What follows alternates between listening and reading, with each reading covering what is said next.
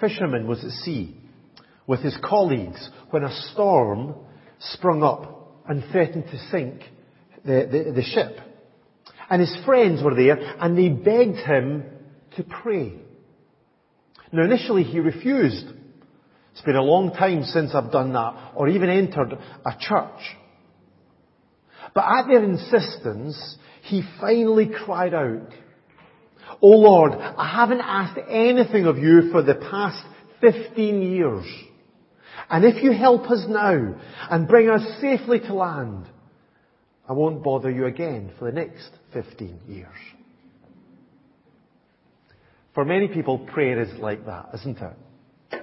It's like a spiritual SOS.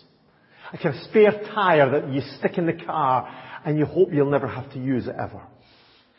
It's for emergencies only. But prayer is supposed to be a much more vital part of our everyday lives. Someone once said this, to be a Christian without prayer is no more possible than to be alive without breathing. And yet so often, prayer gets relegated to the, the edges of our busy lives. Many years ago, my mum gave me a little poem on a card. She was always doing that kind of thing. Uh, and I just hope that, I just wish I'd kind of listened a little bit more to what it was saying. This is what it said. I got up early one morning and rushed right into the day. I had so much to accomplish that I didn't take time to pray. Problems just tumbled around me and heavier came each task. Why doesn't God help me? I wondered. He answered, you didn't ask. I tried to come into God's presence. I used all my keys at the lock. God gently and lovingly chided, my child, you didn't knock. I wanted to see joy and beauty, but the day toiled on grey and bleak. I wondered why God didn't show me. He answered, but you didn't seek. I woke up early this morning and paused before entering the day. I had so much to accomplish that I had to take time to pray. Of course, that doesn't mean that if we just prayed more, then we wouldn't have any problems in our lives. But it does emphasize how much we miss, how much help that we miss, because we just don't take time to pray. And so over the next few weeks, we're going to let Jesus teach us a little bit about prayer. We're going to look at a really incredibly well-known part of the Bible. Probably a part that most of us know, maybe even most of us could recite. But I hope that just taking our time to step through it week after week will encourage us to take time to pray. So we're going to read from Matthew chapter 9. Sorry, Matthew chapter 6, verse 9 to verse 13. And Terry's going to come and she's going to read for us.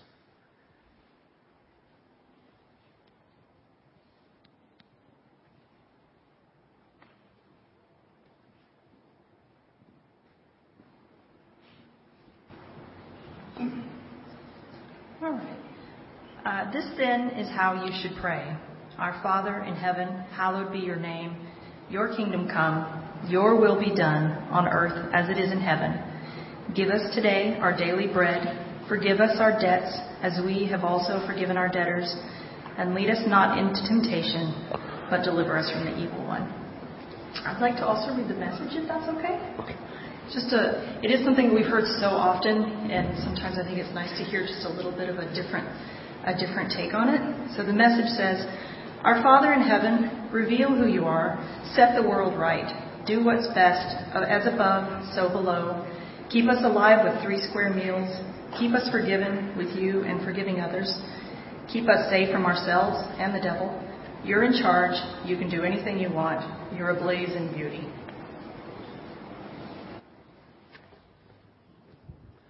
Thank you, Terry.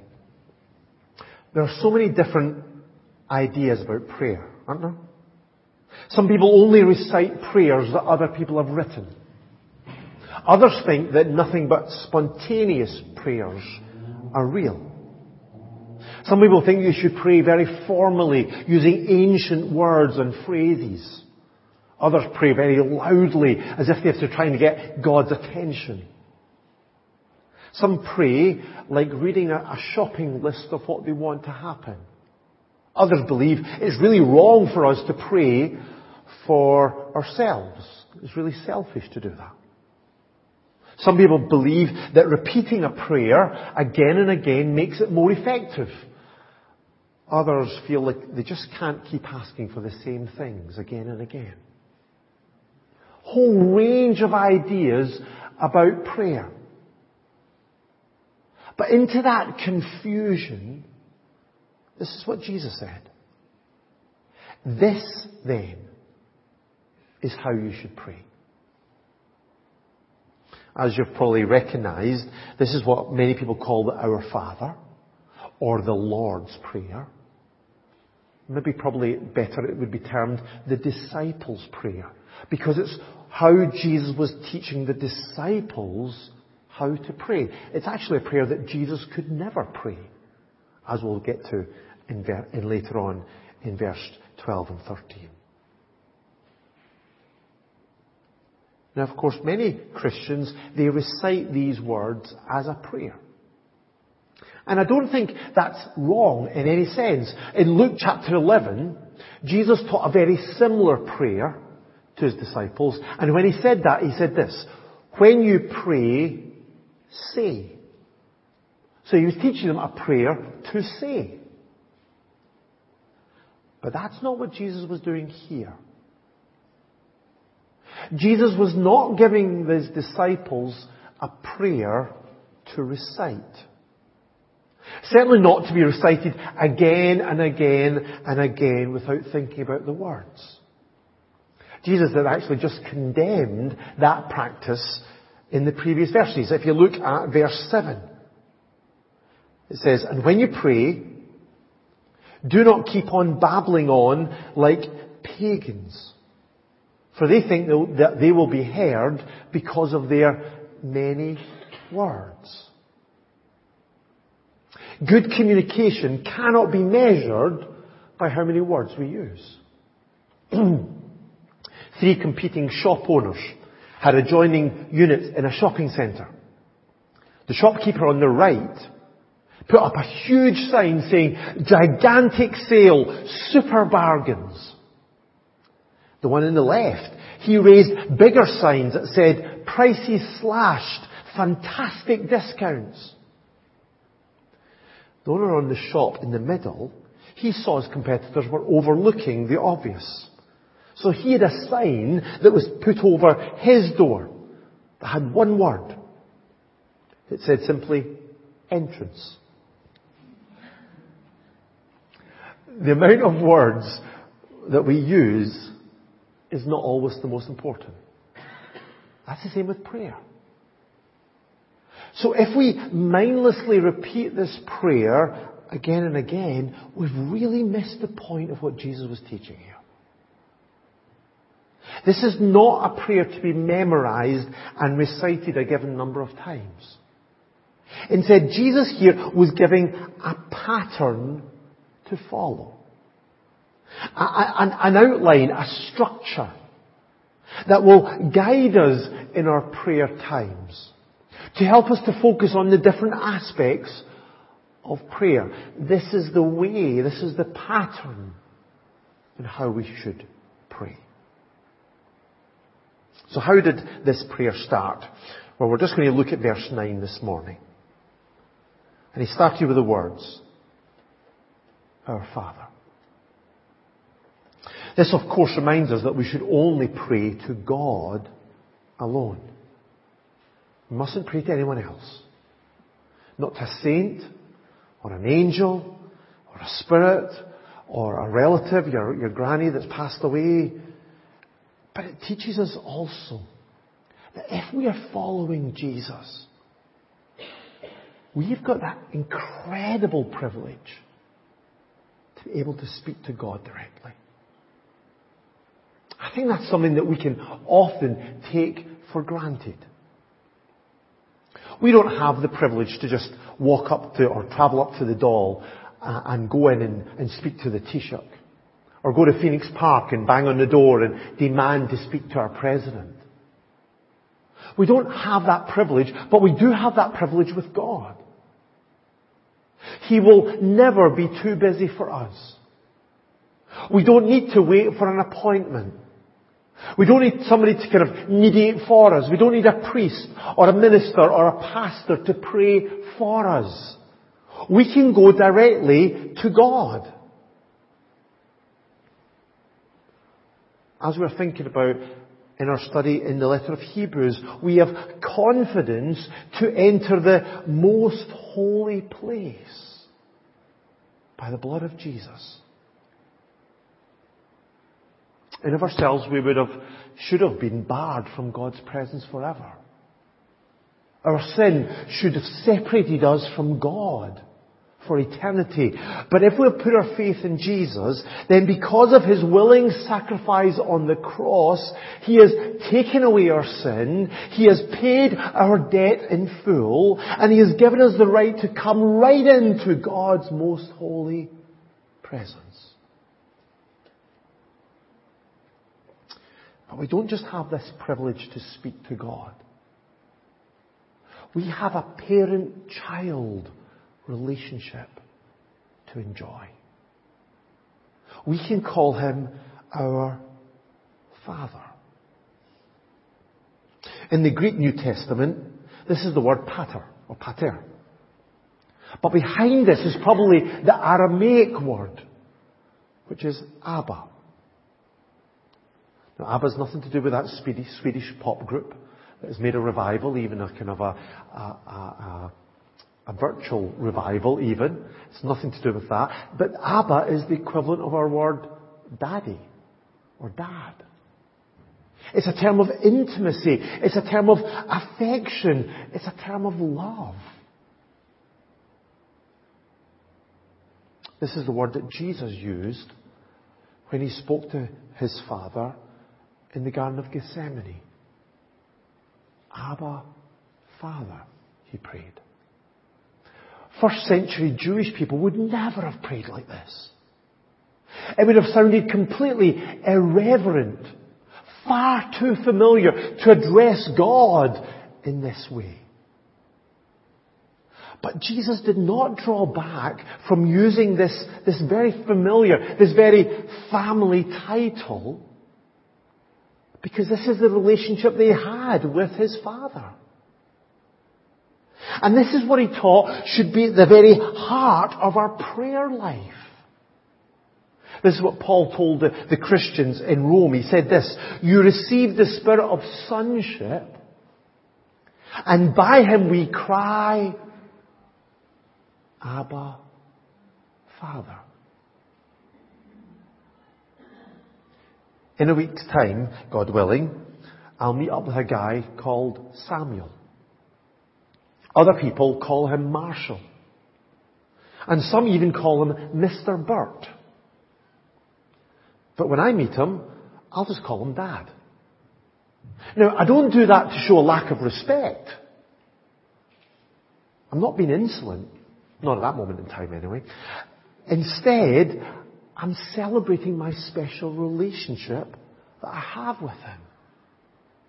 I use that name because that name is reserved for those of us who are His kids. I remember having a discussion with a Jehovah Witness a number of years ago. He was wondering why I didn't use God's name Jehovah when I talked about Him or, or when I talked to God. And it is true that there are many incredible titles and names for God in the Old Testament. Elohim, our Creator God. El Elyon, the Most High God. El Shaddai, the Lord God Almighty. Yahweh, the Great I Am. Yahweh Rapha, the Lord our Healer. Yahweh Yireh, the Lord will provide. Yahweh Sidkenu, the Lord our righteousness. Incredible names that reveal something about our incredible God. And Jesus, He could have chosen any of those titles or names. to teach us how to address God. In fact, when Greek people prayed, they usually piled up as many of the titles of their God as possible. As if they would, if they would use as many names as possible, then they would attract his or her attention. But Jesus did nothing like that. He just brought it down to its most simplest, its most focused, and he, and he said that we should address God as our Father, as our Abba, as our Daddy. Because prayer is a celebration of the special relationship we have with God as our Father. We are not just coming to our Creator God. We're not just coming to the Most High God. We're not just coming to the Lord God Almighty or the Great I Am or the one who provides or the one who heals. We are running as children into the arms of our dad. And so prayer, prayer is about intimacy. It's not about formality. It's about a loving relationship, not an impressive performance. The Pharisees, they were all about performance. If you look back in verse 5 of our chapter, chapter 6. And so Jesus said, do not be like the hypocrites, for they love to pray, standing in the synagogues and on the street corners to be seen by men. I tell you the truth, they have received the reward in full. Performance is, is superficial, it's trivial. So the rewards it gives are also the same, superficial and trivial. But we don't need to perform for God this morning. We don't need to come through formality or rituals. Neither do we to come in terror or dread. If we trust in Jesus, we can run into our Father's arms. And we can pour out our hearts to Him. Because we are confident that we are accepted by Him. Real prayer is valuable because it's a part of our personal relationship with God. That's why the core of our prayer life needs to be private communication with God. Not public, but private. Look at verse 6 of, of chapter 6. It says, But when you pray, go into your room, close the door, and pray to your Father who is unseen. Then your Father who sees what is done in secret will reward you. Prayer is about a relationship with God, so the core of it must be in private, not in public. It would be a really strange marriage relationship, wouldn't it? If that husband and wife only spoke to each other when other people were watching. They only spoke to each other when they were in public. In private, they never said a word to each other. That would be a very strange marriage relationship. But equally, it would be, be a very strange Christian life if we just talked to God in public when other people were watching or listening and never in private during each day. And of course, that doesn't mean that community prayer is wrong like we've been doing this morning. This is a family prayer. We address God as our Father. The requests in this prayer, they're all in plural. It's for us and for our needs. But of course, this isn't a prayer that everyone can pray. It's a prayer that so many people know, but lots of people pray it without having the right to pray it. Because we're only part of this family, we only have this privilege if we've been personally adopted into this relationship. In of ourselves, as we're born into this world, we are not children of God. We have no right to call God our Father. Instead, as Paul says in Romans chapter 5, we were God's enemies. Or as Paul says to in Ephesians chapter 2, we were without hope and without God in this world.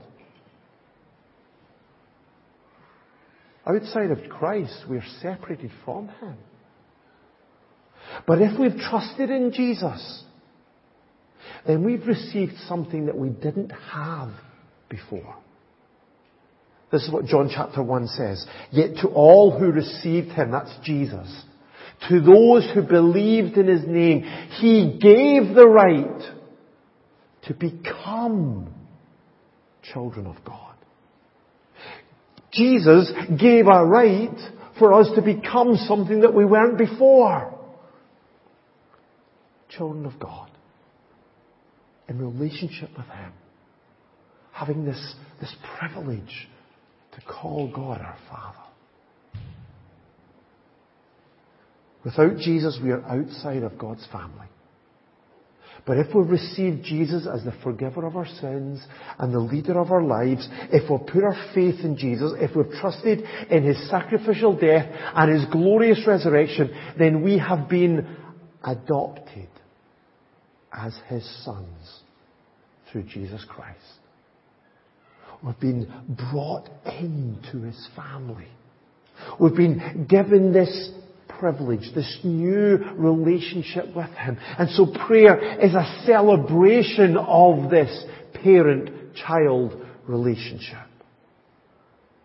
If we have faith in Jesus. So folks, if you're here this morning, and you're not sure where you stand before God, then please don't leave it any longer. Today, you can turn away from your sin and turn to Jesus and accept Him as your Savior and your Lord. And you can know for sure that you have the right to call God your Father. You can enjoy this privilege of coming to God as Father. But Jesus also taught us that we speak to our Father in heaven. Why did Jesus say that? Well, it doesn't mean that God is way up there somewhere. I remember being a kid and kind of gazing up in the sky and I wonder where God is. Jesus is not describing God's geographical location. Because the Bible is clear, God is everywhere. He is omnipresent. The wonderful Psalm 139 puts that so beautifully. Where can I go from your spirit? Where can I flee from your presence? If I go up to the heavens, you are there. If I make my bed in the depths, you are there. If I rise on the wings of dawn, the dawn, if I settle on the far side of the sea, even there your hand will guide me. Your right hand will hold me fast. God is everywhere. So what is God, Jesus teaching us here about prayer by saying that we speak to our Father in heaven? Well, this is a reminder that we don't need to go anywhere special to speak to our God. Jesus said this to the Samaritan woman that he met at a well. He said, you will, the day is coming, a time is coming when you will worship the Father neither on this mountain, that was Mount Gerizim, the, the holy mountain of the Samaritans, nor in Jerusalem, which was where the Jews had their temple. He went on to say, the true worshippers will worship the Father in spirit and in truth. The God that we speak to in prayer is not our Father in church. Or our Father in Jerusalem. Or our Father in Rome. We don't need to go to a, on a pilgrimage to a special place, building or church to speak to our God. God is not somehow more present in one building or another. This is what Paul said to the, the, the, people in Athens. He said, the God who made the world and everything in it is the Lord of heaven and earth and does not live in temples made by hands. We don't need to go to a special place to meet with God. But through prayer, we have direct access to the God who is in heaven, our Father in heaven. So wherever we are today, our Father is present. He is our present Father. But the fact that we speak to our Father in heaven also teaches us about the kind of Father that He is. I know that some people really struggle, really struggle with the idea of God as their Father. Because of their difficult relationship with their own biological dads. Of course, all dads are imperfect. All of us are. But some neglect their kids. Some are absent from their kids' lives. Some spoil their kids. Some are incredibly harsh and aggressive towards their kids. Some are, are incredibly demanding of their kids. Some even abuse their kids. And so to speak of God as our Father can produce all kinds of wrong ideas and very painful emotions. But heaven is a place where there is no more death, or mourning, or crying, or pain. For the old order of things has passed away. Heaven is a place that's untouched by sin. A place where no immoral or cruel or horrible or a thought or action can ever exist. It's a place of perfect purity and perfect love and perfect joy. So when we speak to our Father in heaven, we remind ourselves that He will never deal with us as any imperfect earthly father might. His love for us is untainted by the sin that's in this world. Our Father delights to give good gifts to His children. So Jesus went on to say in Matthew 7, if you then know you are evil, know how to give good gifts to your children, how much more will your Father in heaven give good gifts to those who ask Him?